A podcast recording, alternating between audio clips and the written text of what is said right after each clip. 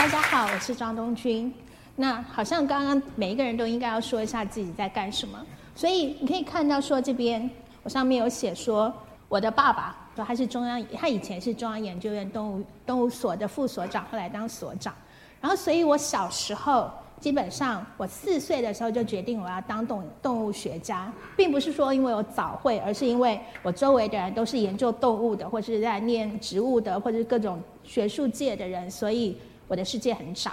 然后这个照片呢，是我小时候，我以前有在台北动物园工作过，然后在他嗯二零零四年九十年的时候，大家收集大家的老照片，我怎么样都找不到远山动物园或者是木栅在木栅时代的台北动物园的照片，那我就找到这个在上野动物园的照片。然后那时候因为有很多外宾到台北来参加，然后我就跟他们说，哎，我就拿照片说，哎，你看我有上野动物园的照片。结果上野动物园的园长就很开心的跟我说：“哎，赵厂长，你这样会泄露你的年纪，因为你现在坐的那个叫做猴子公猴子列车，它真的是在我小时候，它是由真正的日本猕猴当列车长的。然后他说，可是那个火火车啊，在一九七四年的时候就已经停驶了，所以你这样完全就是会泄露你的年纪。我说哦。”好吧，因为现在即使是很多日本的年轻人，也都不晓得上野动物园曾经有过猴子在当列车长的车。那所以我小时候会到动物园去，然后平常会在东京大学的校园里，或者是当我爸有空，他们在开研讨会、开学会，然后可以带家人去的时候，他也会带我去。或者是说，因为我们家在中研院里面。所以我周围走出去，我们家对面是研究植物的，然后研究兰花的，然后隔壁是，呃，他是考古考古考古学的，他的工作他的研究室叫做安阳工作室，是研究古青铜器的，然后他叫他是石公公，他太太叫做石奶奶。中研院那边其实就是在以前就是很多的农田中间有研究所，所以我们家是独栋的两层楼，然后一楼的洗澡缸要是没有拴上。栓子的话，会有水蛇顺着水管走上，呃，溜上来，然后就在澡缸里面爬来爬去。那我们家铁窗上会有雨伞节。那我妈妈推了娃娃车，带了我妹走在前面的时候，她打草惊蛇，然后轮到我接着走过去的时候，就会有蛇窜出来。然后隔壁的石奶奶以前有一次在打蛇的时候，它不是打到蛇的七寸，它打破蛇的肚子，然后就跑跑出来好多小蛇，也在地上扭来扭去。然后正好我爸的学生经过，他就蹲下来跟我说：“哦，这叫卵胎生，他们那个蛋呐是在肚子里面先孵出小蛇以后，然后再出来的。所以我们所有的生物知识大概都是现场学的，不是在课本上学的。所以我们生活中就充满了这些东西。然后我小时候，其实我到现在也是，我对那种嗯直径小于五公里的珠子有狂热，所以。呃，我发第一次发现水银很好玩，是在不小心打破水银温度计。然后后来我妈就发现说，我们家的水温度计很常打破，这样，但后来就去换了酒精的。然后因为那个东西，我就可以玩上很久很久。后来大家觉得我我脑袋可能被水银的蒸汽弄坏了。可是因为虽然说蝴蝶的毛毛虫它有时它可能会很喜欢某些特定的食草，它只吃很。专一的东西，可是蛾，特别是那种黑色的毛毛虫，不还不是图上这种的，呃，那种黑色的毛毛虫的话，它是你喂它吃什么样子的东西，它就会大什么颜色的大便。所以你喂它吃绿色的叶子和黄色的叶子，它就有黄色跟绿色的叶子。然后当然你喂它吃很多不同颜色的花瓣，它就有很多不同颜色的大便出来。然后我们家对面因为有兰花博士，那大家都知道说兰花其实有非常多很漂亮、很漂亮的颜色。那我也没有去小时候没有去管到说人家的论文资料很重要，就是觉得说那边有好漂亮的花，然后就去偷人家的花，然后去喂我的毛毛虫，去让它会去生，而且大那些彩色的大便。后来觉得又觉得说，可是这个样子的话，那个大便。的速率太慢了，于是我养了大概三十几只，这样让我的那个大便工厂可以动作的快一点。然后就用很多的火柴盒，然后去把各种不同颜色的大便去收一盒一盒的，收的很开心。然后等到我觉得说，哎，这颜色够多，大便也还收的蛮多的时候，我就把它们磨碎，然后加一点点水，把它当成颜料，画了一幅大概明信片那么大的画。只是三天以后它全部氧化就变成大变色了。虽然它最开始的时候是是彩色的，所以大家有机会的话可以试一下。虽然说它现在好像很难去找到火柴盒，那因为我们在中研院里面就。我刚刚讲了蛇的，然后其实有还有很多的动物的，基本上大概就是在动物所里面，有人用老鼠做实验，有用呃蟑螂做实验，有用兔子做实验，有用什么东西做实验。然后我想要养的时候，我就会去跟人家说，我我可不可以玩，或者可不可以养？那他们当然就会说好啊。那他们有有做完实验用剩的就可以给我，那我就会在家里养一养。可是通常后来就会被我妈退回去，因为我其实上学很忙，然后不太有时间照顾，都是我妈在养，所以她就很生气。可是到呃现在这个的图的话，大概是我最后一只宠物。不过这个是在它还没死，它在惨遭毒角之前的那个有一次比较大的惨剧，因为在最开始我们还有人养。养仓鼠，然后有学长去捡，就是去救伤，去救了一只猫头鹰回来。就早上我学姐来的时候，发现她养的仓鼠上面停了猫头鹰，然后那个有一只仓鼠母的已经被吃掉了，然后那公的在里面很生气。然后我有一个学弟是他的他的大鱼没有东西吃的时候，他把我的宠物鱼拿去给他的鱼吃，然后所以我就打他。然后这只呢，就是。当我的我养的这只它是蓝色的，它本来叫蓝宝，就是名名字随便取嘛，就蓝色的宝贝就叫蓝宝。然后我学弟因为有人在台大台湾大学附近的公馆的地下道捡到一只白鼻星，就送到我们的实验室来，所以我学弟就养它。那在养的那天晚上，因为正好我学弟手上有一包已经快要烂掉的樱桃，他就喂它吃，因为白鼻星的别名叫做果子狸，他想说。好，那果子里应该吃果子，他就把那个樱桃给他吃。那结果，当然白鼻星会很喜欢吃，所以那只白鼻星就叫 Cherry。那 Cherry 跟我学弟都是夜行性的，他们晚上才会在。然后我学弟晚上会把 Cherry 放出来，那我是白天会带我的蓝宝到学校去，所以我们是日行性，那通常不会遇到。可是有一天，当我们在还继续在吃中饭的时候，那 Cherry 突然就从它的笼子里面，应该是有谁没有把门关好，就把它。就跑出来，就他就直接就扑上我的蓝宝，然后就一口就咬下去。然后我学长看到，就正好一手把我的鸟抓起来，一手把那只白鼻星打下打到地上去以。后还好我学长动作很快，所以你只有看到说桌上这一堆是他屁股上的毛，就是这堆这堆毛就没有了。然后我的鸟是在的，所以后来。这只蓝宝后来就叫做笨宝，因为只是看到说一只鸟就前面，然后后面就是那种被屁股被扒光的鸡那个样子，就很丑，而且它没有办法保持平衡，因为你就看到一只鸡，然后就很像电动娃娃那个样子，走路会这样一倾一倾，因为它没有后面的这些尾巴可以可以挡在后面。然后自从这一次以后，我们就知道说，OK，好，果子狸，你是因为。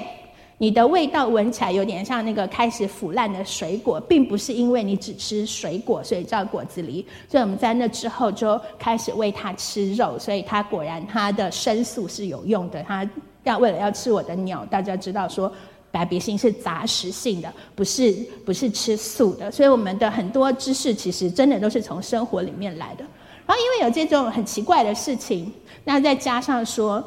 呃，我们实验室通常都是一个带一个，然后我带那只那个刚刚养白鼻星的那个学弟，然后我会跟着学姐去做他的实验，因为很多实验都需要人家陪。这个池子在阳明山的面天山上面，它是一个人工的水池，你可以看到这边有一根竹子，那仔细看的话，你可以看到上面有刻度。这是在研究台北树蛙的，因为台北树蛙大概是台湾的那种秋冬繁殖的青蛙，大概在十月到四月中间会看到它。所以在这边你有看到白色的这些，其实是台北树蛙的卵泡。然后我们就要去记录，当然是要记录那天的气温、水温、湿度，然后还有水的高度。记录水深，你就知道说天气天气是怎么样的时候，它为了不要让自己的卵泡。进到水里面，它这样整泡就死掉，然后它就会在比较里面，或者在哪一些地方，你就去记录它的高度。所以，我们每天做的事情就是，当天黑呃白天，然后我们就先去看一下，说有没有前一天先下过的卵泡，然后到了晚上，就是我跟我学姐就坐在那个池子旁边，然后先听青蛙叫，听说哦哪里哪里有几只在叫。我附带说明一下，母青蛙是不会叫的。当我们听到母青蛙发出一声叫声的时候，它是它被蛇咬到的时候，它才会叫。所以母青蛙是不会叫的，请记好。然后呢，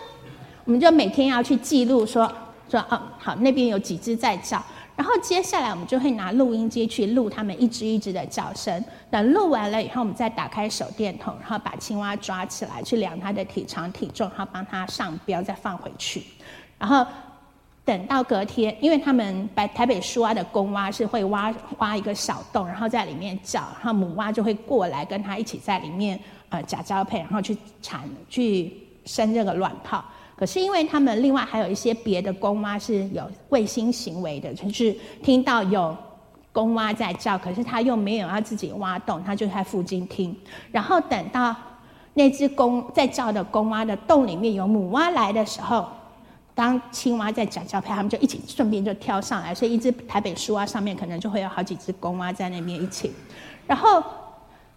呃，继续再附带说明，就是像蟾蜍的话，它会。抱成一个球，就是一只母的在中间，然后外面一堆一堆蟾蜍在外面，公的在外面。所以我学弟有的时候看到他们那个蟾蜍球，他就会把它们踢碎。然后我说：“你们你都在破坏人家好事。”他说：“可是因为最里面那只母蟾蜍，有的时候会因为整个被闷在里面，所以会闷死。所以动物有的时候就会做一些很奇怪的事情。那这个是台北树啊，它在洞里面照的时候是这样。那这是一个示意图，然后是。呃，我们要去找青蛙的时候，其实就是下到水池子里面，然后去看那个刚刚池边的那些东西。所以我们都要穿水靠那个防身的沼泽连身的沼泽衣在身上，好用手电筒去看。然后十月到四月，其实在阳明山也是蛮冷的，但有的时候气温到两三度，然后因为那边正好是风口，又很冷。然后可是。因为他们挖了洞，然后土里面冬暖夏凉，然后他们十几度都还会叫得很开心。可是我们就必须要下到冰冷的水里面，所以在还没有暖暖包的时代，我们是用黄白金怀炉，一个在胸口，一个在口袋里面，然后还是冷到爆炸。到我现在现在是呃，我可以根据我身上哪里痛怎么痛，告诉你是三个小时以后要下雨，还是三天以后要下雨，都是因为在池子里面，还有在七家湾里溪里面看樱花、公龟看来的。所以，呃，有一些人会说：“哎，你们做野生动物研究好浪漫哦！”说浪漫才有鬼了，那个全部都是职业病。这也是他们产卵的样子。然后这只是母蛙，它是后来才来的，它颜色比较绿。那这只公蛙，因为它在它的洞里面已经待蛮久了，所以它的颜色就变得跟土的颜色比较近。然后它们就是这样用两，的各用两只后脚，所以就是用四只后脚去把。它产出来的身体上面排出来的粘液打成这样的泡泡，然后一边产卵一边产卵，然后一边打到那个泡泡里面。等那个泡泡外面变成有点像稀饭最上层变干的那个样子，它就可以保护里面的卵。这样，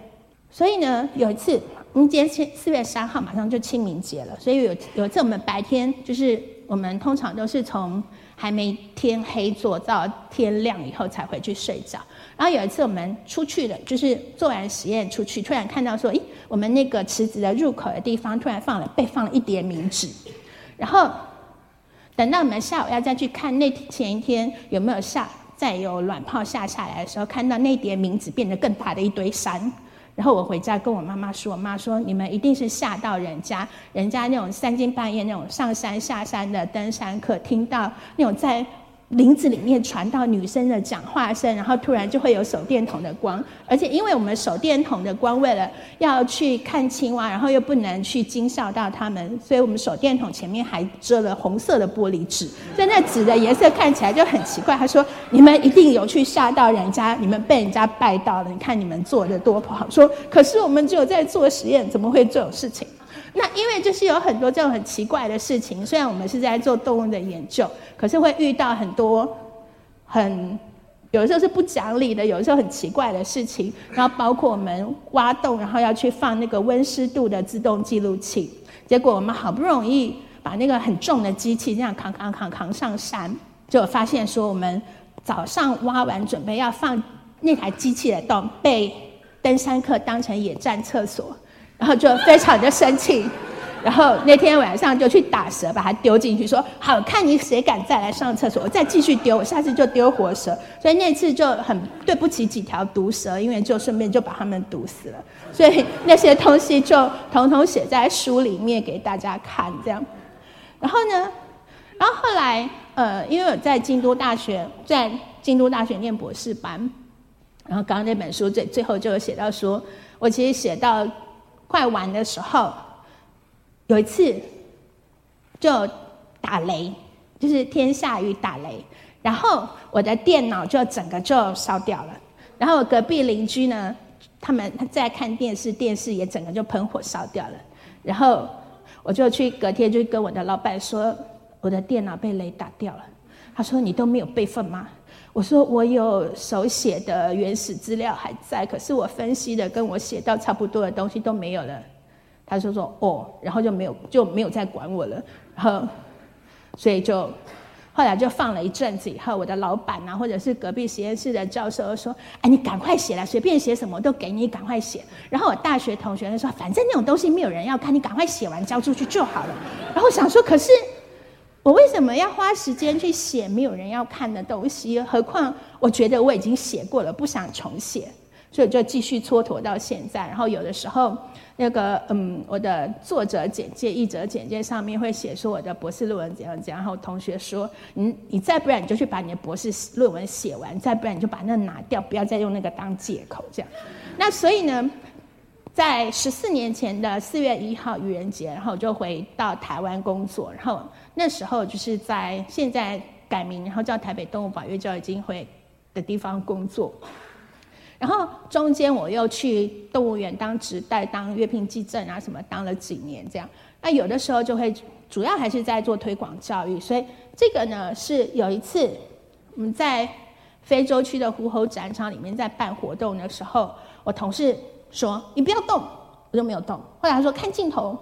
然后就看镜头。后来给我两这两张照片，因为。我们戴了口罩，穿了围裙，然后可是对狐猴来说，你可以看觉得说，好，这只狐猴应该第一个它身体很健康，因为身体不健康的时候应该在哪里病歪歪的。第二个它应该很聪明，所以他知道说这个人我以前没有进过，这是新的来给我玩的，所以他就来拆我的围裙。然后等到我同事叫我看镜头，他的围裙已经拆的差不多，而且也很开心的一起看镜头。所以我们确定说狐猴会有好奇心。那这张照片我是用来跟小朋友说，你要是没有好奇心的话，你比不上一只猴子。这样，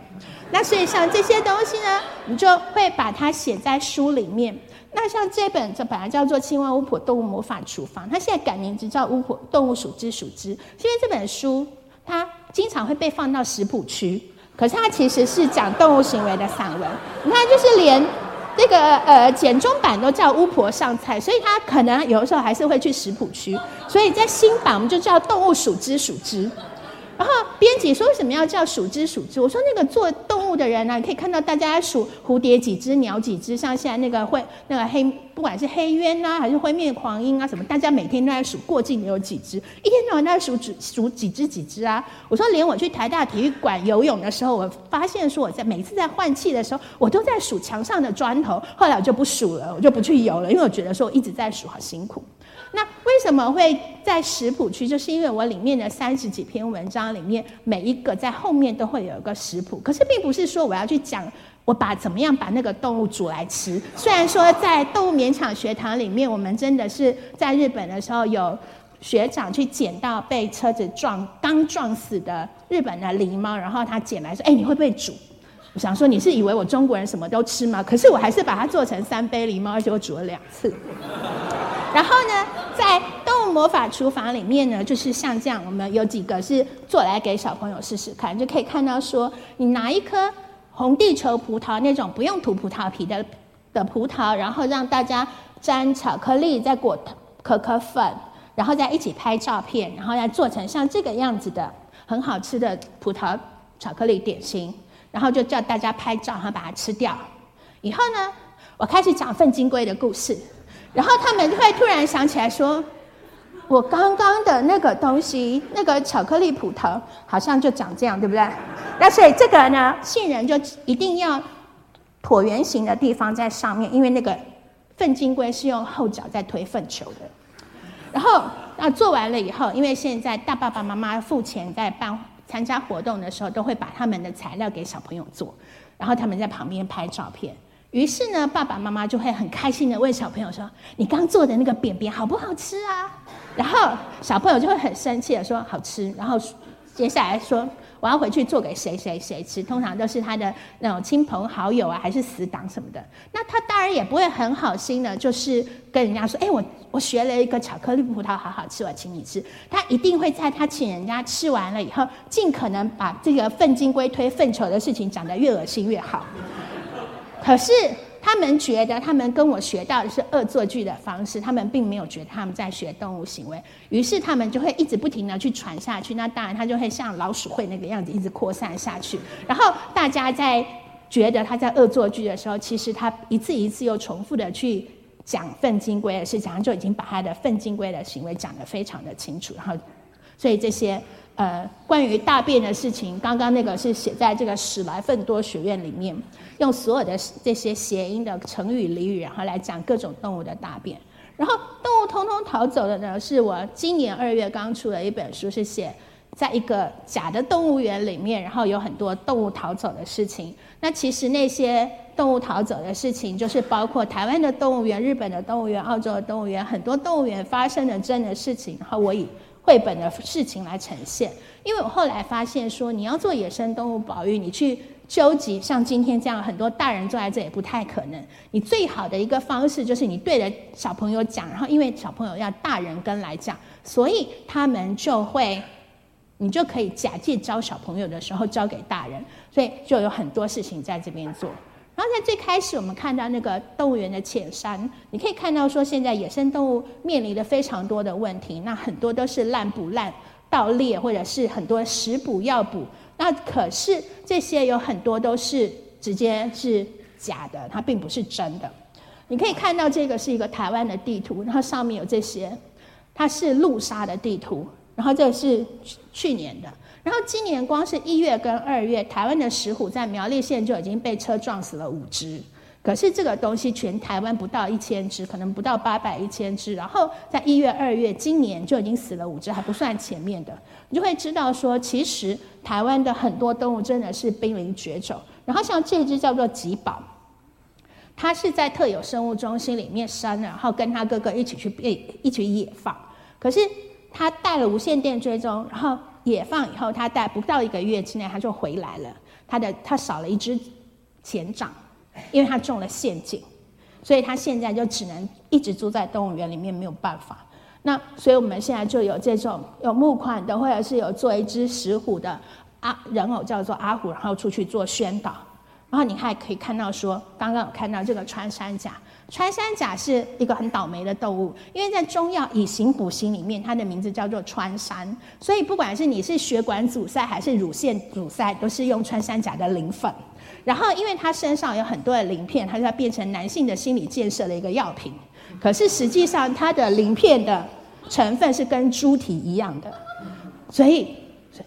你可以啃自己的手指手指甲就好了。然后呢，这个呢是食蛇龟。一样，你要是吃龟苓膏的话呢，龟苓膏里面真的有龟壳的粉，然后它们是一种英文叫香龟，因为它头头跟脚跟尾巴都可以塞，都可以装在它的壳里面。然后大家也知道说乌龟是怎么样。然后我们在做保育的时候，那这是食蛇龟，它现在真的是面临非常大的问题。那这些是他们这里你就可以看到说，从二零一三年，光是二零一三跟一四。它的查气道的数量就是这样，可是你可以看到说，其实法官都轻判他们，然后都觉得说，其实才不过几只乌龟而已，有什么关系？所以他们的问题就越来越大。可是像我们要去做募款的时候，我们有做头巾，你可以想到说，食蛇龟头巾，你在哪里换气换错的时候，那个东西就很尴尬。于是呢，你们可以等一下慢慢念。然后我同小同学说，哪有男生愿意把？一个绿色的头巾戴在头上，所以那个你有乌龟，然后有杠龟，然后你有这些，然后就你很难就很难去募款。然后像这个是现在我在婆罗洲的沙巴做的，它是一个叫侏儒象的大象。那他们因为他们会进去游中园里面，所以他们被射死，会被毒死，然后会被各种东西弄死，所以现在也是一个很大的问题。所以我们现在就会到婆罗洲里面去做一些志工，或者是去救它。你可以看到说，不只是大象出事情，像这个这只大象，它的鼻子前面三分之一没有了，所以它只能用脚跟鼻子这样吃饭。然后这只喝水的时候会漏，因为它上面一块没有了。然后这只长长鼻猴，它一起就是进入那个陷阱，手就没有了。所以像这些都是我们应该要注意的。所以我因为现在不是不是我本来就不是兽医，不是 keeper，所以我没有办法去照顾动物，所以我就去做志工，然后就是借由来写这些东西来传达这些动物的知识。所以全世界上有非常非常多的动物，并不是只有猫狗。可以看到说，其实已经命名的动物有至少一百二十万种以上。可是大家还是觉得说我很喜欢动物，可是他其实只喜欢他们家的猫狗，而且是对着猫狗说我是爸爸还是我是妈妈。请大家记得，野生动物就是野生动物。谢谢。